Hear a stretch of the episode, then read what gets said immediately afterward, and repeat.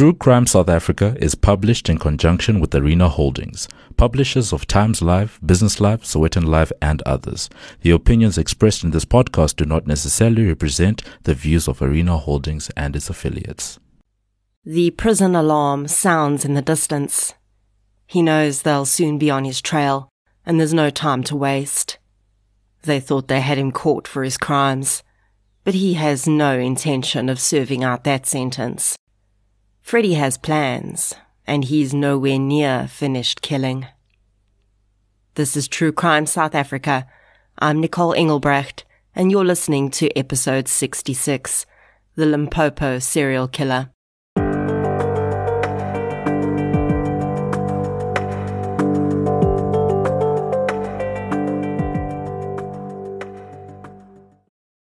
This episode is sponsored by CBS Justice the home of true crime in South Africa.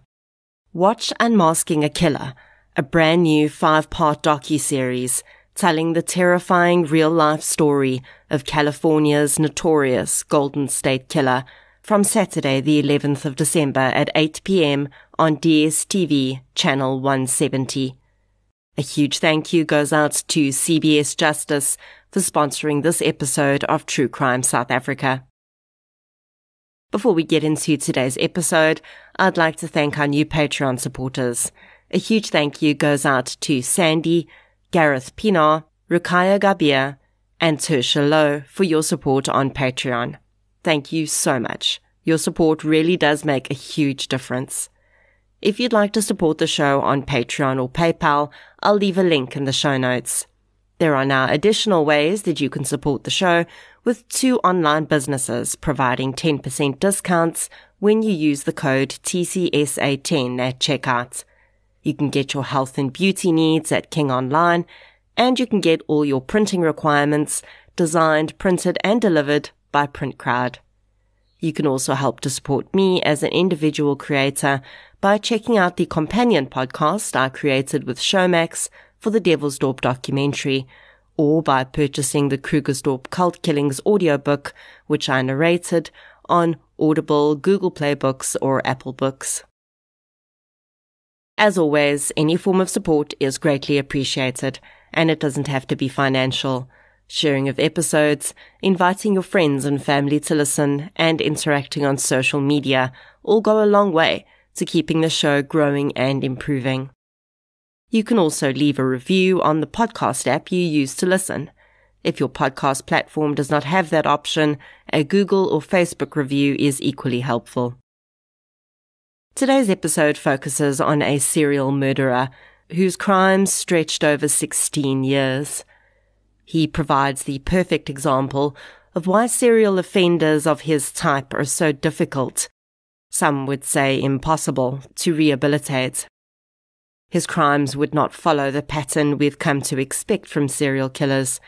But when he was eventually brought to justice, for the second time, his psychopathy would become very clear. So let's get into episode 66 The Limpopo Serial Killer. The following episode may contain sensitive material, including descriptions of violence, sexual assault, or graphic descriptions of injuries to victims. If you feel you may be triggered by such material, please consider this before accessing our content. To access trauma counseling or services, please see the helpline information on our show notes. Mukosi Freddie Mulaudzi was born in 1962 in Mandala village in Thohoyandou. At that time in history, Thohoyandou fell within the Republic of Venda.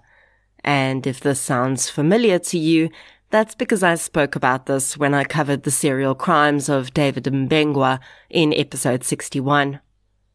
In fact, there are quite a few interesting parallels between the life of Mbengwa and Freddie Mulaudzi.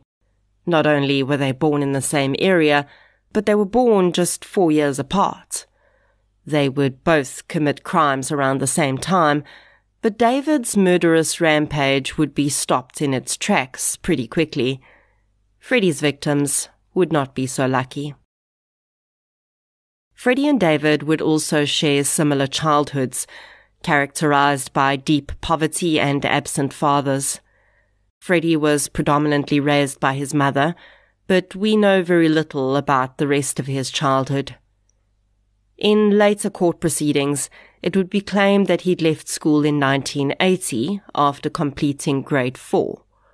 But in 1980, he would have been 18 years old, which is maybe a little old to have been in grade 4. The courts didn't seem to question this when the evidence was led, but essentially the point behind it was that he hadn't completed his schooling, and it's alleged that he had to leave school for financial reasons, which honestly is probably very true. At that time in South Africa, there were very few resources for black South Africans to attend and complete school. This would become part of the systemic promotion of poverty in these communities, which would have serious ramifications throughout many generations to come. Freddie's criminal career started in 1985 with a petty theft. He was arrested and convicted and given a fine of 120 rand or four months in prison. Very soon after this, his crimes escalated quickly. And five years later, Freddie would be back in court, this time on 20 different counts, including robbery and murder. Freddie's victims during this time are not named anywhere, but we know that during the course of two robberies, he took the lives of two innocent victims. The court dealt with Freddie accordingly in 1991, and he was handed down two life sentences. When the term serial killer was first being used in the 1980s, the generally agreed upon definition was that the offender had to have killed four or more people. Throughout the years, this number of victims would be reduced to three, and then to two. The reason for this reduction was that criminologists started to realize that it wasn't necessarily the number of victims that was important in identifying a serial offender. It was their behavior and their motives. By broadening the scope of the serial killer definition, authorities across the world were better able to deal with offenders of this nature. They could allocate more resources earlier on in investigations and they could sentence offenders in a way that protected society for longer. A good example of this is the Shanae van Heerden conviction. Shanae and her boyfriend, of course, were convicted of the horrendous murder of Michael van. And despite them having committed a single murder, psychologists that testified at Van Heerden's trial stated that she had all the hallmarks of a possible serial offender. By proving this, they were able to have Van Heerden classed as a dangerous offender under South African law, and she will therefore have a much more difficult time getting out on parole. Although murders in the course of robberies would not generally be considered serial killer type crimes, in the same way that gang murderers, for instance, aren't considered serial killers, we don't actually know enough about Freddy's initial two murders to say that he did not already hold all the characteristics of a serial killer. In fact, considering his later actions, it's very likely that they did. The sentence handed down to the man would have protected society from him for a very long time. In 1991, he was remanded to Baviaanspoort prison in Pretoria to start serving his sentence. This should have been the end of Freddie Mulaudzi's criminal story. He should have served his two life sentences, and society should have been safe from him. But if you're looking at the timestamp on this episode, then you know that's not the end of Freddie's story. Not even close. After serving just five years of his sentence, in 1996, Freddy Mulaudzi escaped from Baviaanspoort prison. And this is where it all gets a bit hazy. Because although a manhunt was launched for Freddy, he seemed to disappear off the face of the earth.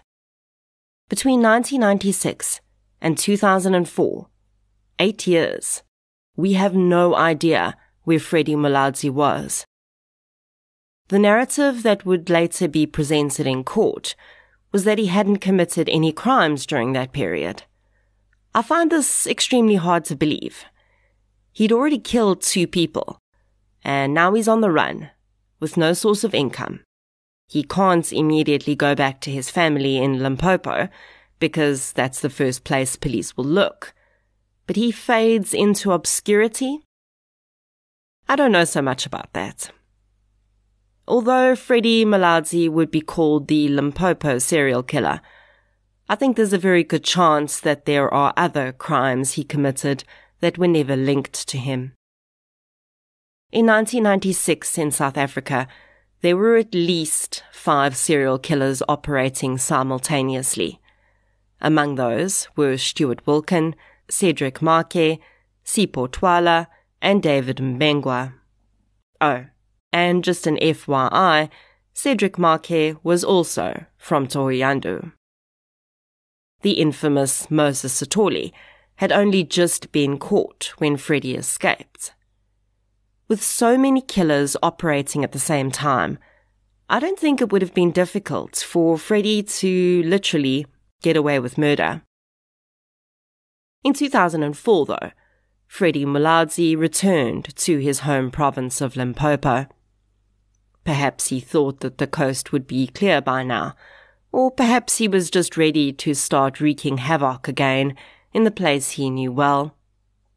Also at this time, Freddie met and married Takalani Florence Nitengwa, and they would have a child together. We often see serial killers being triggered by events in their own lives, and I wonder if the combination of his return to Limpopo, his marriage, and the birth of his child were all triggers for Freddie Mulaudzi, because in the middle of 2004, he began a rampage of terror. I will warn you that some of the crimes I'm about to discuss do involve the murder of children. In June 2004, Freddie broke into a house in Limpopo. He stole a few items and moved on. On the 29th of June 2004, he attempted to kill Margaret Nembudani. Three months later, in September, he broke into another home. Those residents were thankfully not home at the time. In the same month, Freddie committed his first recorded rape. I say recorded because I have no doubt at all that he did not commit his first rape at the age of 42. Soon after, he assaulted and attempted to kill Lufuno Mogondo and her sister Zwido. In November 2004, he broke into a home in Limpopo and attempted to murder the occupant. Then, Freddie goes quiet for six months, or at least there are no crimes on record for him during this period. On the 2nd of June 2005, he breaks into the home of Jeanette and Marvel Dama. He murders both victims before robbing them. On the 4th of June 2005, he assaults and attempts to kill an unnamed victim. On the same day, he attacks a police officer, Joseph Mogonono, and robs him of his firearm. The gun was never recovered. On the 20th of August 2005, Freddie breaks into the home of Maria and Dakolo Munyai. He murders Maria and attempts to kill Dakolo. After this crime, Freddie seems to go into a lull again. For almost exactly a year, there are no crimes recorded for him. And then, on the 4th of August 2006, Freddie Mulaudzi commits one of his most heinous crimes to date he breaks into the home of a single mother, Fofi Radzilani. He rapes the woman before stabbing her to death, and then before leaving, he sets fire to the bedroom he's killed her in. Her children, seven year old Rotondwa and five year old Moses, die in the blaze. I have to wonder whether this major crime after such a long break in killing is a coincidence We don't know where Freddie was for that year or what he was doing, but it seems clear that the pressure was building up inside of him and he unleashed it that night. And after this, he seems to go into a frenzy again. Just two weeks later, he breaks into the home of the Sivugwana family. He rapes and hacks to death 19 year old Winnie Shimandila and proceeds to kill her three young cousins, aged 14, 10, and 7. At this point, police in Limpopo are working with the investigative profiling unit to track the killer they know is in their midst. Detective Tyson Tangeni's life has taken a very different route to Freddie's. Although the men were similar in age, in the 1980s, when Freddie was starting his criminal career, Tyson was starting his policing career. He, along with other detectives who were now on Freddie Mulaudzi's trail, would always remember his crimes as some of the most horrendous they'd ever seen. Freddie's final crime would display just how deeply he had begun to unravel. Shonisani Tinandava was heavily pregnant when he attacked her in August of 2006. When her body was discovered, she had been severely mutilated. Freddie had removed the woman's breast, her right hand, her left ear, and part of her lip. It is unknown whether these injuries were inflicted on the woman pre or post mortem. Detective Tyson Tangeni knew who he was looking for. Although the method of killing and the murders had been very different, a few clues pointed to these crimes having been the work of a serial offender. Freddie's crimes were almost always started as home invasions. He would break into houses while the family slept, and from the scenes of the crimes, it became clear that the intended victims and the focus of his worst violence was always the women. In the cases in which children had been killed or male partners had been attacked, the level of violence against those victims was different. They were, to Freddie, collateral damage. Eyewitness accounts had led police to the knowledge that the man they sought in these crimes was Freddie Mulaudzi, the convicted murderer who'd been on the run at that point for a decade. Freddie was arrested a few days after his last horrific murder in a raid on his family's business premises. He was found hiding, like the coward he was, in an unused fridge. On searching his home, police found a mound of stolen property from the homes of his victims. These items would serve to tie him to additional crimes. As a result of these discoveries, Police also arrested his wife and two of his friends for possession of stolen property. When news of Freddie's arrest emerged in the media, the son of his last victim, Shonisani Tindave, came forward and said he believed police had the wrong man. He said he was sure that his father had in fact killed his mother, and that he'd removed her body parts for Muti purposes. Shonisani's husband was in fact arrested in connection with the murder immediately after her body was found, but DNA found on the scene proved that the man had not committed the crime. Instead, that same DNA evidence would inextricably link Freddie Mulaudzi to the horrific murder. Freddie Mulaudzi would never admit to any of his crimes. His time in court would be filled with ridiculous scenes created by the man. On his first appearance, he grabbed his toddler son from the child's mother and threatened to lay on the ground with the child and sleep throughout the court proceedings unless they released his wife. During his next appearance, he asked the judge whether he may be permitted to ask a question. When the judge granted him permission, he asked whether police officers were allowed to offer bribes to defendants in order to have them plead guilty. Freddie went on to claim that officers in his case had offered him 100,000 rand and phone cards in prison to plead guilty. Now, firstly, I don't know where these officers would allegedly even be getting 100,000 rand from. Secondly, how would him pleading guilty benefit these police officers? Sure, they would be congratulated for a good investigation and conviction, but it's not like they'd be getting any monetary reward for his conviction so it makes no sense that he would be offered that. Thirdly, these cops didn't need him to be guilty of these crimes. Yes, they would have wanted justice for the victims, but Freddie wasn't going anywhere, regardless of whether he was convicted of this new string of crimes or not. The minute he was arrested, he went back to serving the first two life sentences he'd initially run away from so he wasn't going anywhere whether he pleaded guilty to the new crimes or not. As more and more crimes were connected to Freddie after his arrest, almost every time he appeared in court, additional charges were added to his sheet. Freddie would eventually agree to plead guilty to some of the lesser charges. He refused to accept guilt for any of the murders or rapes, though. The trial against Freddie Mulaudzi was not cut and dry.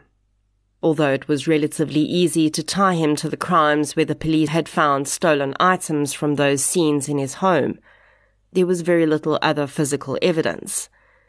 The fact that the crimes almost exclusively happened at night also meant that there were very few witness accounts to tie him to the murders. In 2008, though, Mulaudzi would be found guilty of all 28 charges against him, including 11 murders.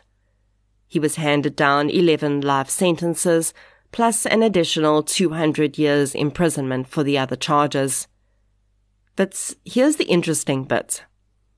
Because Mulaudzi already had two life sentences for the murders committed in 1990, and those crimes were not linked to this series, the judge ruled that the sentences would not be served concurrently. Freddie would have to serve his first two life sentences, and if at any point he became eligible for parole, then his other 11 life sentences would begin. Freddie Mulaudzi was sentenced when he was 46 years old. He will not leave prison alive. Of course, his first victims had thought that too and this is a point that the second set of victims, family members, and surviving victims also brought up after sentencing. If he could escape once, what were the chances he could do it again? Well, unfortunately, that's not something that can be guaranteed, and we have seen other serial offenders escape from jail in the past. Thankfully, as at 2021, Freddie is still in jail. He's 59 years old and continues to serve the first of his life sentences. Because we know so little about Freddy, it's difficult to tell where his murderous motive started. He refused to speak with police officers and psychologists, and indeed he denies that he even committed these crimes, so we have no idea at all what was going through his head. I do wonder if it's really a coincidence, though, that so many of the worst serial killers our country has ever seen were born in the 1960s in Thohoyandou and surrounding areas. Was it perhaps something about the systemic failures that occurred during that and the following decades that impacted the lives of these young men, resulting in their horrific crimes later in life? Or were they just born to kill? Mukosi Freddy Mulaudzi killed at least 13 people. And I, for one, believe that number is much higher. The viciousness of his crimes increased with each murder, and he had no problem killing a heavily pregnant woman and even young children in the most horrific of ways. I can only hope that he really never does see the light of day again. Jeanette Dama, Marvel Dama, Naria Munyai, Forfi Radzilani, Moses Mushiani, Shumani Mushiani, Lavlesani Sivungwana, Shumani Sivungwana, Nyadzani Sivungwana, Winiki Shimandela, Shonisani Tinandava, and the two unnamed victims. Rest gently.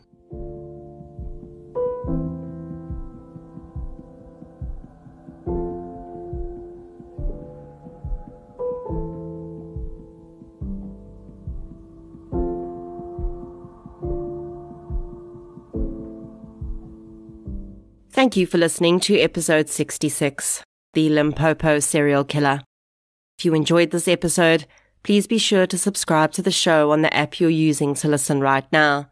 You can also follow us on social media. We're on Facebook, Twitter, and Instagram. I'll be back next Friday with another episode. Until then, as always, thank you for your support, and I'll chat to you soon.